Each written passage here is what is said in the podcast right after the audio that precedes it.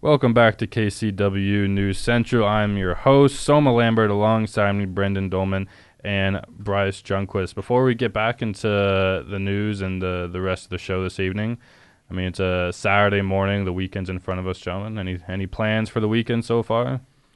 Um, I think tomorrow I'm gonna be trying to to get out a little bit. I think I've been stuck inside my room too much this this week. Me and my girlfriend actually like planning to go to Seattle. Um, Okay. and then I that hasn't like I guess worked out. Maybe it'll work out here a little bit. But I know uh, how that goes. yeah, you know, it's like hard trying to like mess um not mess something up, but like as far as like planning It is something, it is hard trying not to mess something up. but trying to like you know to plan something so far ahead and then you have homework coming at you um, as well i mean i guess that's been like kind of like the pain this week it's like okay get something done and here's something else to throw at my face pretty much so um, i think tomorrow i'm gonna try to like get out too and this the weather i i don't know about you guys but like yesterday it, it was warm and then it was super windy I don't really understand that. I think when I was looking at my phone last night, is like 26 miles an hour were the winds. yeah, the wind got unbearable yesterday. Mm-hmm. Brendan, how about you? Any plans for the weekend? This weekend, I will be inside doing homework because this week I was outside enjoying the sun. So my schedule is a little bit more flipped than Bryce's, but The goal of this show is to have a, a conversation that doesn't include homework on this show, but I don't. My hopes aren't too high.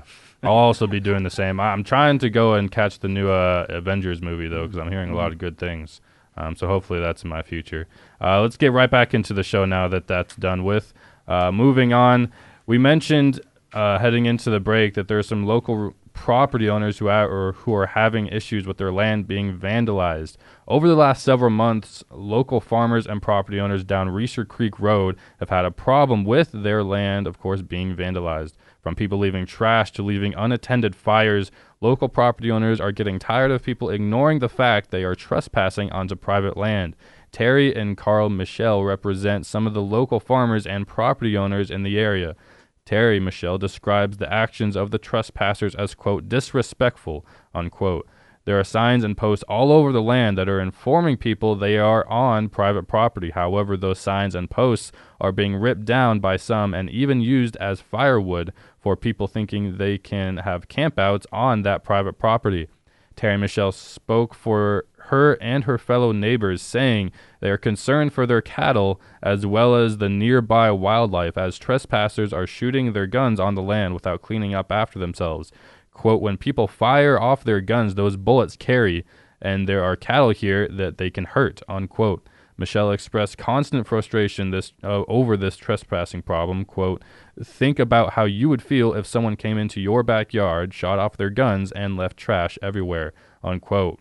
In hopes of finding a solution to this ongoing problem, the Michelles and the rest of the neighboring property owners and farmers hope to bring awareness to this issue. If you would like to catch a full length visual of that story, uh, head over to Central News Watch uh, Facebook page, and you can catch a story uh, done on the Michelles and the rest of the the damage that's being done up Reecer Creek Road.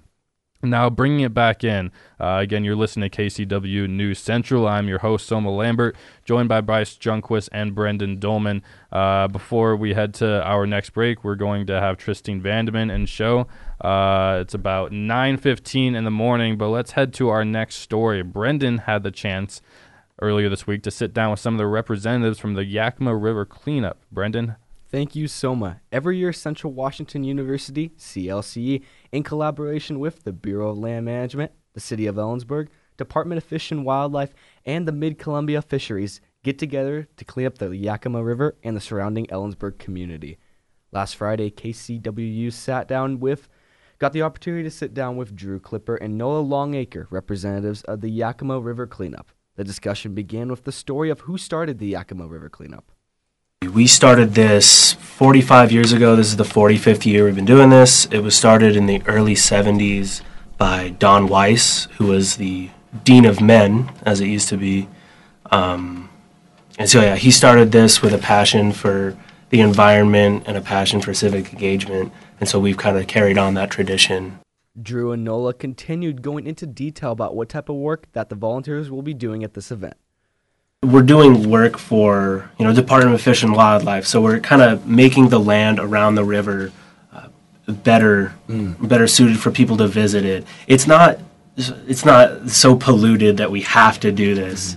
uh, if that's what you're asking. But And this event started as Yakima River cleanup. It's now Yakima River, Ellensburg. It, we clean up everything. We have five different locations in town, um, five different locations along the canyon. And yeah, we do litter pickup, we plant trees. yeah, so it's a, it's a little bit of both. I mean, we're just across from Student Village Apartments at the new community garden. That's just one event or one destination. But yeah, we're also in the canyon, cleaning alongside the river, trail brushing around the river, that kind of stuff. Drew and Nola went on to inform KCWU News about how many volunteers they had scheduled for their latest event. Um, we have a little bit less than 400. Um, by the end of it, we'll have about 400 people total participating in this event. Yeah, and that's that's volunteers from the school, from the community, and then alumni as well that come back. Even past staff from the CLCE, we are having them lead um, certain destinations this week because I mean, we just have so many that we need their help. Lastly, KCWU Weekend News asked what organizations helped and contributed. No, we uh, sometimes organizations will give us monetary or physical help. Um, this event is a lot of physical help from a lot of partners. I mean, too many to list off, but I mean, the city of Ellensburg and BLM, for example, they come out and they actually help lead a lot of the students that are volunteering with us. We Oh, have um, D&M Coffee and Domino's donate to this event. Yeah, so big thank you to those those two companies. Uh, Domino's has donated, I think, 85 pizzas for the volunteers to come eat after they're done with the work, and then D&M supplies uh, coffee for the morning of. To learn more about community service events in Ellensburg and through CWU, visit www.cwu.edu under CLCE events. Thank you for that report, Brendan. You're listening to KCWU News Central. I'm Soma Lambert. Alongside me again, Brandon Dolman and Bryce Junquist.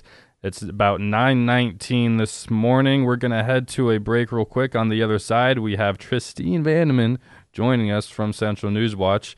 Uh, again, we have a very special program ahead of us today. Mayor Bruce Tabb will be joining us live in studio around the bottom of the next hour. But again, after this break, we'll have that interview with uh, Tristine from Central News Watch. So stick around, KCWU News Central, back in one minute.